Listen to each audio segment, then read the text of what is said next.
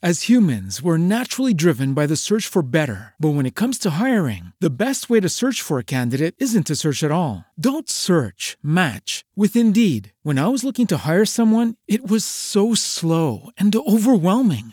I wish I had used Indeed. If you need to hire, you need Indeed. Indeed is your matching and hiring platform with over 350 million global monthly visitors, according to Indeed data, and a matching engine that helps you find quality candidates fast. Ditch the busy work. Use Indeed for scheduling, screening, and messaging so you can connect with candidates faster. And Indeed doesn't just help you hire faster. 93% of employers agree Indeed delivers the highest quality matches compared to other job sites, according to a recent Indeed survey. And listeners of this show will get a $75 sponsored job credit to get your jobs more visibility at Indeed.com slash podcast. That's Indeed.com slash podcast. Terms and conditions apply.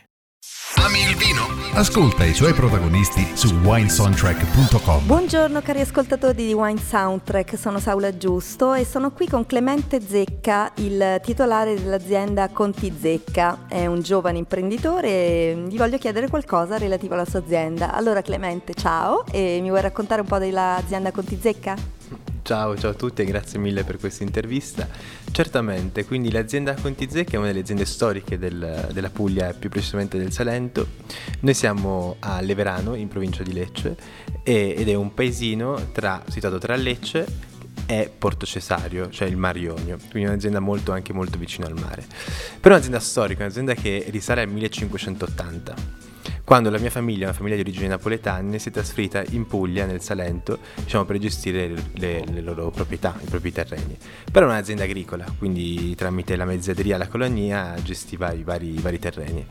Però proprio per lo sviluppo e la dedizione che, che ha avuto la famiglia nel nostri, nella, nella, Puglia, anche nella bonifica di alcuni terreni, nel metà, nella metà del 1800 il Papa Leone XIII ci ha dato questo titolo, titolo di, di conte. E mm, da lì poi nascerà il nome dell'azienda, appunto Conti Zecca. Però la vera storia proprio della, della cantina nasce col mio bisnonno, il conte Alcibiade, che era un grande appassionato di letteratura, di cultura, di arte, ma anche di gastronomia e di vino.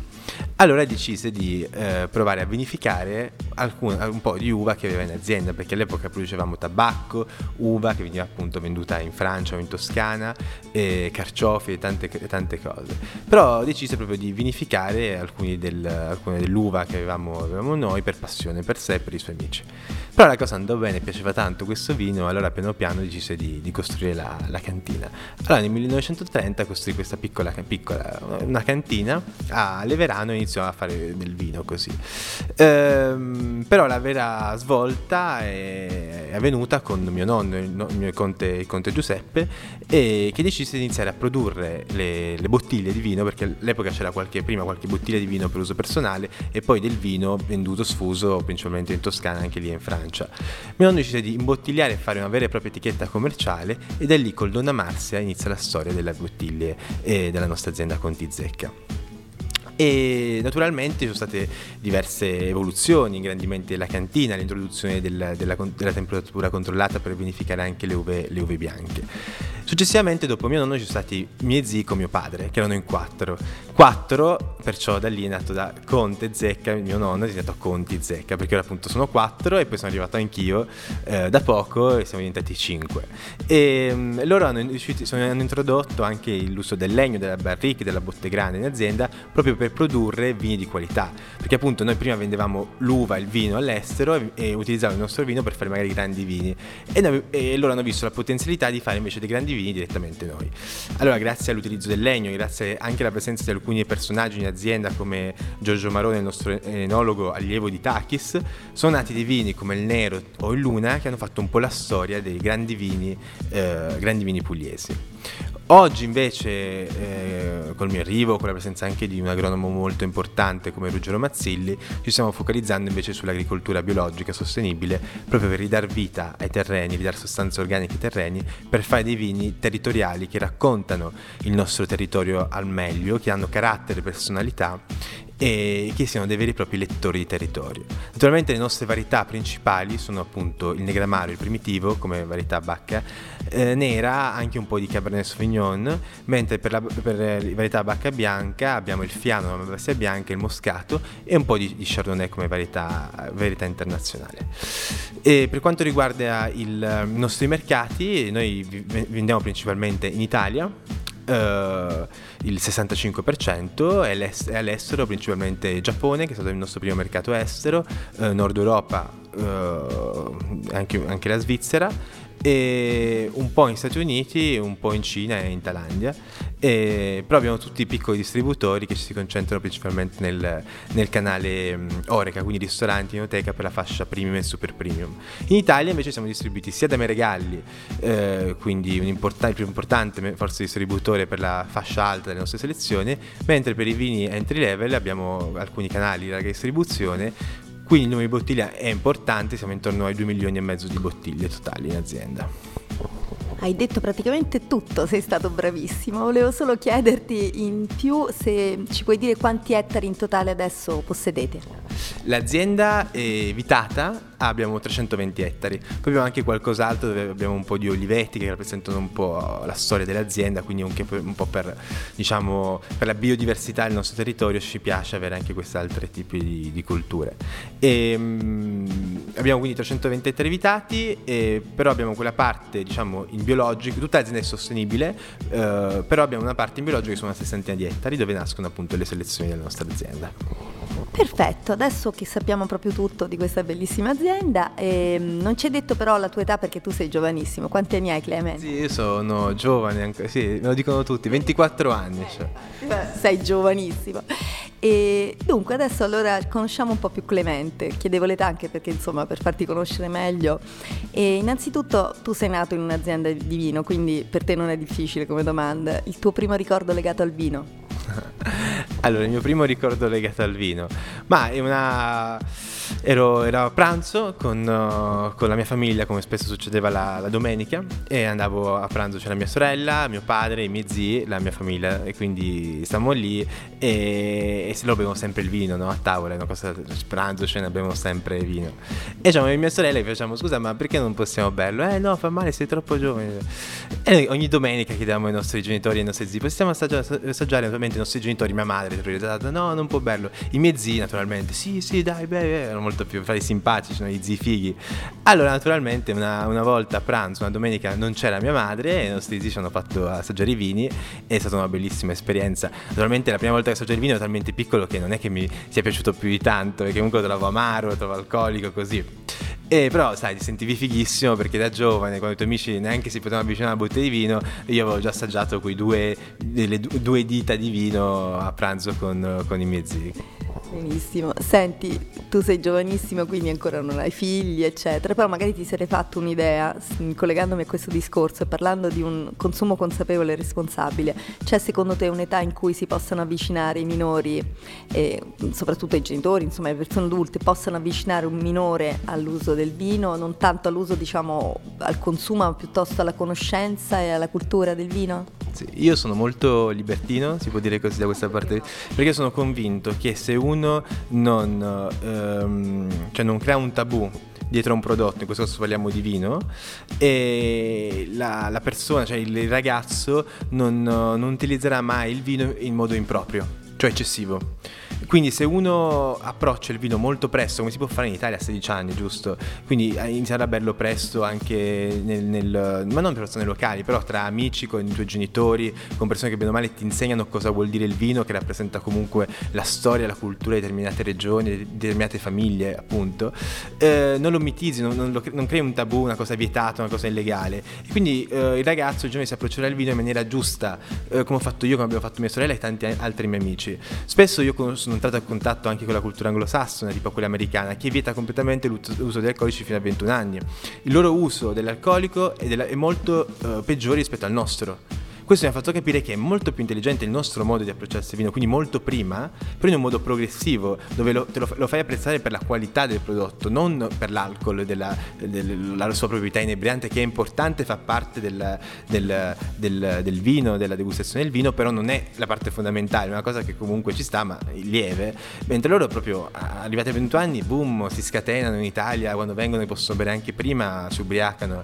Mentre ho notato nella cultura italiana questa non c'è, quindi secondo me l'approccio intorno ai 16 anni così del vino con degustazioni, sommelier oppure andando a visitare le aziende, parlando con i produttori è qualcosa molto molto giusto.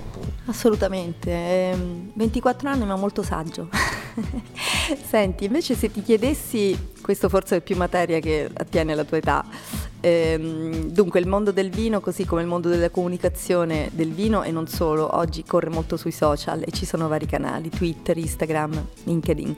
Qual è quello che più veicola i vostri prodotti, quello che ritenete più diciamo, adatto a veicolare i vostri prodotti e se siete più attivi, quindi postate molto, più fruitori e quindi passivi delle informazioni? No, no, noi lavoriamo molto sui social, siamo molto rock and roll dei social media e Facebook ovviamente, siamo iniziati prima su Facebook, poi col mio arrivo in azienda gli ho detto Instagram perché sono dell'età dove Instagram è tutto, no? fa parte proprio della vita. Ah, sei tu il colpevole? Sì, sì, sono io il colpevole, tutti mi odiano perché su Instagram posto le persone di nascosto, faccio video in azienda, mi metto io a fare le stories, no? Tutti dicono no, no, non riprendermi, io li riprendo di nascosto, così li faccio diventare famosi. Eh, no, a parte gli scherzi è molto divertente perché to- si eliminano le barriere con Instagram Instagram. Cioè molti dicono che la comunicazione sta cambiando in, in negativo tramite questi social. Io dico invece è una figata pazzesca perché mentre prima si poteva solo scrivere, ora si può scrivere in più far vedere foto e fare video che raccontano la giornata. Quindi se uno sta facendo un tipo di fermentazione particolare, un tipo di lavorazione o anche un viaggio per, per l'esport, no? per il marketing, per, la, per il commerciale, fai vedere quello che realmente fai. Quindi la gente sa quello che fa un produttore, che non è soltanto il video, ma c'è tanto altro intorno e poi togli proprio quelle barriere, fai vedere quello che fai in campagna, come lavori, quindi oltre a raccontarlo a voce lo fai vedere e fai vedere che è vero. Quindi è un qualcosa che eh, ti lega ancora di più col consumatore che poi anche può fare delle domande indirettamente su, sui social e tu gli puoi rispondere. Quindi secondo me è una, una, figata pazzesca perché il vino deve essere qualcosa di, di pop, non qualcosa di elitario, deve essere una cosa di qualità però per tutti è un po' come quello che hanno fatto i Beatles con la musica moderna, no? hanno stravolto un po' musica che piaceva a tutti, ai ragazzini e agli intellettuali dei salotti inglesi radical chic. Beh, nel nostro piccolo anche con Wine Soundtrack eh, facciamo la stessa cosa. eh, infatti questo è, una, è, è, be- il bello del, del, giornalismo enogastronomico è questo, no? mitizzare un po' il produttore, le aziende di vino e far vedere che siamo persone, persone reali, persone come, come tutti gli altri. Assolutamente. Senti, mi aggancio a questo discorso, mh, diciamo con um, una nota un po' più seria, eh, non so cosa ne pensi però, insomma ehm, c'è anche la pubblicazione ogni anno delle guide, delle varie critiche neogastronomiche, pubblicazioni internazionali e nazionali, quindi vengono emanati premi, mm, punteggi eccetera. Tu cosa ne pensi? E poi effettivamente veicolano i consumi e i, anche i, le produzioni aziendali? Questa è una domanda pericolosissima, devo stare attenta a quello di sennò qua... No, allora io sono convinto che tutto fa brodo, cioè tutto è importante, anche i giornalisti, le guide hanno loro, la loro importanza, non è la stessa importanza che avevano un po' di anni fa, perché soprattutto con le nuove generazioni eh, non, non, stanno a guardare troppo questi, questi punteggi, però per alcuni mercati, eh, mercati asiatici, mercati americani, il punteggio As humans, we're naturally driven by the search for better. But when it comes to hiring, the best way to search for a candidate isn't to search at all. Don't search, match with Indeed. When I was looking to hire someone, it was so slow and overwhelming. I wish I had used Indeed. If you need to hire, you need Indeed. Indeed is your matching and hiring platform with over 350 million global monthly visitors, according to Indeed data, and a matching engine that helps you find quality candidates fast. Ditch the busy work. Use Indeed for scheduling, screening, and messaging so you can connect with candidates faster. And Indeed doesn't just help you hire faster. 93% of employers agree Indeed delivers the highest quality matches compared to other job sites according to a recent Indeed survey. And listeners of this show will get a $75 sponsored job credit to get your jobs more visibility at Indeed.com slash podcast. That's Indeed.com slash podcast. Terms and conditions apply. La fa da padrone, quindi alcune riviste come West Spectator in America eh, fanno, fanno, la differenza, quindi i punteggi sono importanti, noi seguiamo diversi, diversi, eventi, diversi giornalisti, purtroppo non si possono seguire tutti perché ovviamente eh, tutti questi eventi hanno dei costi e comunque un'azienda di gestione familiare come la nostra deve puntare su alcuni e seguirli, fare i vari, eventi per far conoscere il vino all'estero, e, però ci aiutano anche a noi perché ovviamente selezionando alcune aziende, quindi giornalisti perché li piace, piacciono e avendo l'opportunità di andare all'estero per far conoscere i, i, vini, questo porta visibilità e la gente ha la possibilità di conoscere i nostri vini. Quindi è molto importante insomma, la presenza dei giornalisti e di queste guide che portano i produttori all'estero, è molto molto importante, però anche là il resto non, non è che c'è solo quello, c'è anche, anche altro che è importante per l'educazione e quello è una parte molto importante. Per quanto riguarda poi il punteggio in sé, ci sta però è per un consumatore che inizia a approcciarsi a un vino. Secondo me poi c'è lo step successivo che è non guardare più i punteggi, ma guardare l'azienda perché gli piace la loro filosofia, il modo in cui lavora e poi avere una propria, propria idea, no? non guardare quella, a quella degli altri. Da un giudizio che Clemente è molto saggio per la sua età. Allora, senti, invece Clemente adesso mi voglio, voglio passare al gioco e mm, giocare con te sui tuoi gusti, le tue così, opinioni un po' più da ragazzo, insomma. Non so se tu hai una predilezione per qualche VIP, qualche persona importante conosciuta nel panorama nazionale e internazionale. Mm, c'è un vino tra quelli che producete che volessi, mm, non so, vedere degustato e quindi paparazzato da questo VIP? Chi è il VIP? VIP, ah, attenzione. Beh, anche una persona che tu apprezzi. No, no, no, ce ne sono tante. Io guarda, sono un grande. A me piace un sacco un po' eh, la, la, il mondo delle, degli attori di Hollywood, però di, degli altri, di altri tempi. Quindi sono gente oramai grande, quindi non, non, cioè, non voglio parlare di loro. Però di, io sono un grande appassionato di moto e, e, sono ancora oggi, anche se non, non, va più forte come un tempo, un fan di Valentino Rossi. E lo dico spesso, e quindi tipo bermi una bottiglia di vino di Negramaro, del nostro magari l'Irano 2016, che è il mio vino preferito al momento aziendale, con lui, oppure farsi, fare una foto con lui ovviamente, col vino, e parlare di vino, parlare di moto, parlare un po' di queste cose, sarebbe una, una bella soddisfazione, una bellissima soddisfazione. Va bene, cerchiamo di farglielo sapere. Ma io senza dubbio, se mi vuole invitare a Tavuglia e fare un giro con nel suo ranch e poi beverci, cioè ci beviamo un bicchiere di vino prima e dopo, ma io meglio dopo perché sennò poi è pericoloso, e volentieri. Va bene, senti, invece se ti chiedessi mh, il tuo vino preferito in, in generale, cioè mh, Clemente che esce a cena, cosa preferisci? Un rosso, un bianco, bolle, rosato? Cos'è scocciamo con amici o con la mia ragazza, così. Guarda, io cambio spesso gusti, e non, non ce l'ho mai gli stessi. C'era un periodo che mi piaceva il nebbiolo e ora sono passato al Syrah, adoro il Syrah perché la spezia, quella, quel, è un vino estremamente bilanciato, cioè ora lo trovo tipo la varietà perfetta, però magari l'anno prossimo la, la cambio.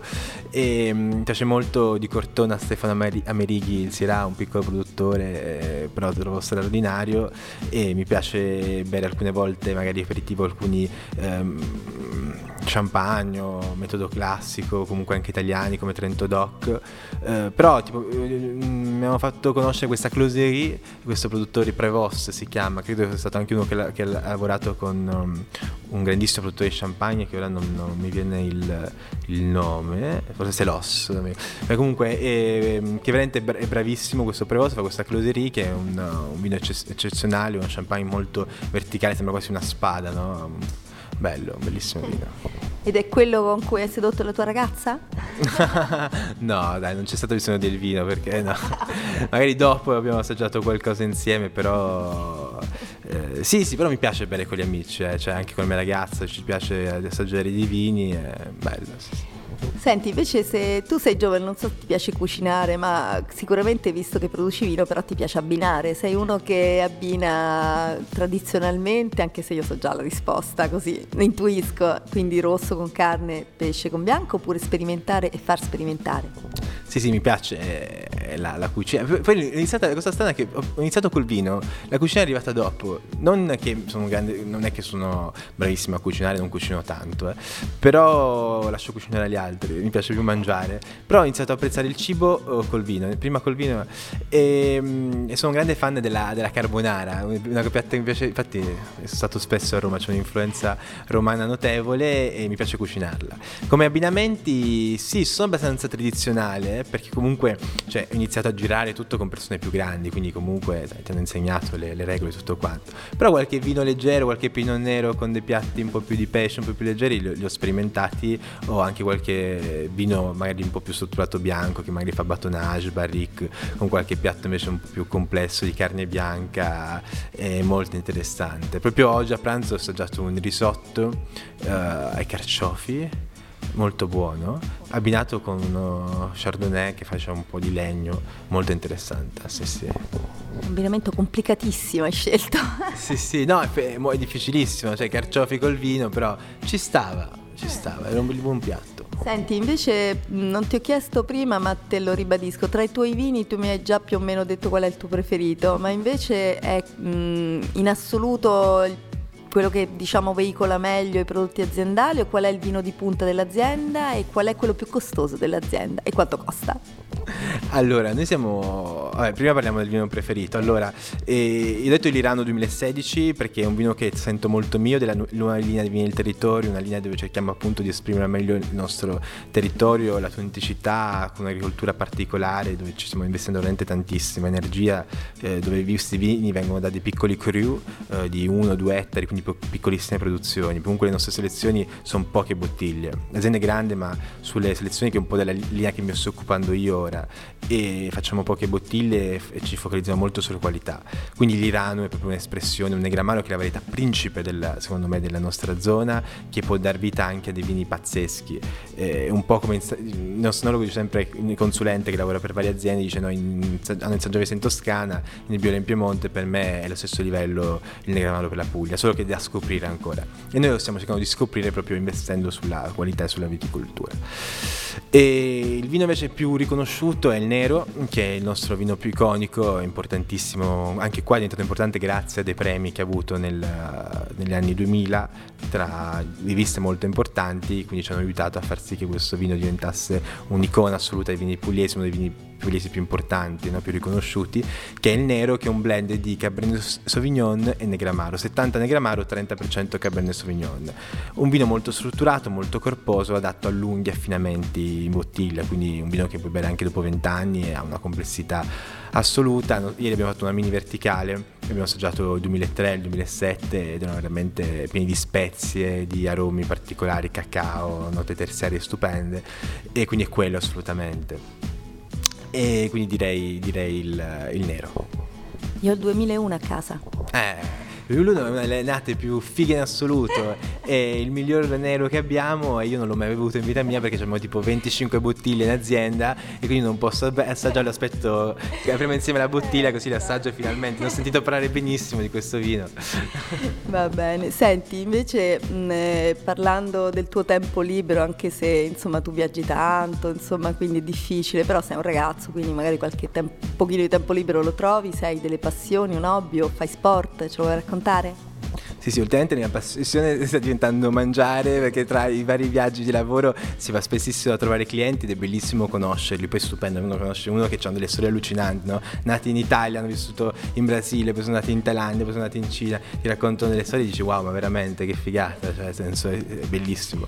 Però ho iniziato da poco a fare um, kitesurf, uno sport particolare, non sono ancora molto bravo, eh, sono negato, ho avuto poco tempo per praticarlo, però ho detto abito in Salento, um, non abito Milano o Roma in città che ti offrono tanto, però ho qualcosa che è il mare che gli altri non hanno. Lo voglio sfruttare, mi fa bene alla salute, mi fa bene alla pelle, fa bene a tutto, alla, ai polmoni e tutto. E quindi ho detto fare uno sport sul mare. Ho detto cosa posso fare? Surf non si può fare, ci sono abbastanza onde.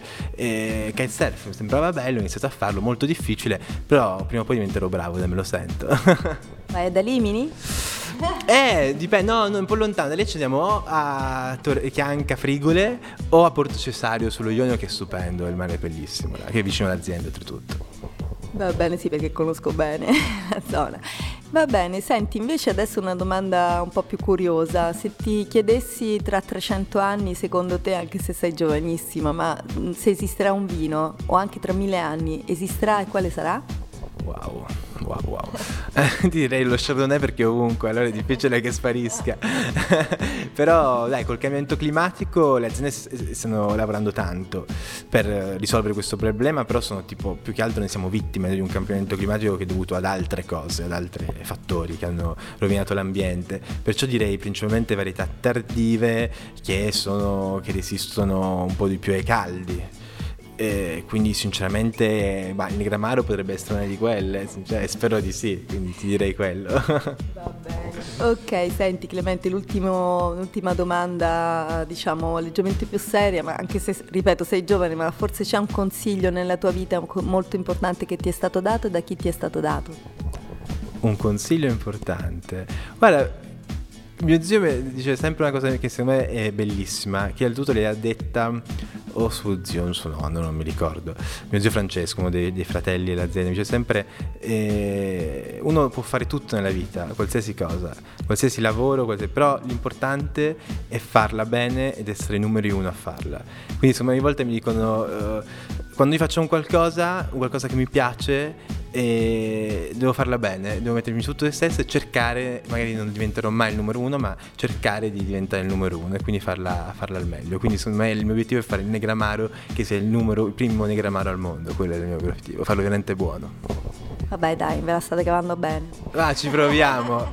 non voglio essere spocchioso, cose del genere, però il mio obiettivo è quello e sinceramente voglio far sì che veramente il Negramaro diventi un grandissimo, un grandissimo vino. Va bene. Senti Clemente, adesso ho una domanda stra importante, fondamentale, la più importante di tutta l'intervista. Ti è piaciuta l'intervista? Ma veramente simpaticissima, veramente sei simpaticissima e gentilissima e molto, molto divertente, una delle interviste più, più simpatiche, no? che poi ti mette a tuo agio, no? quindi ti senti disinvolto, aperto e ti puoi dire, dire tutto quello che vuoi, quindi assolutamente sì. Va bene, allora poi sicuramente Clemente è stato molto sincero, presumo.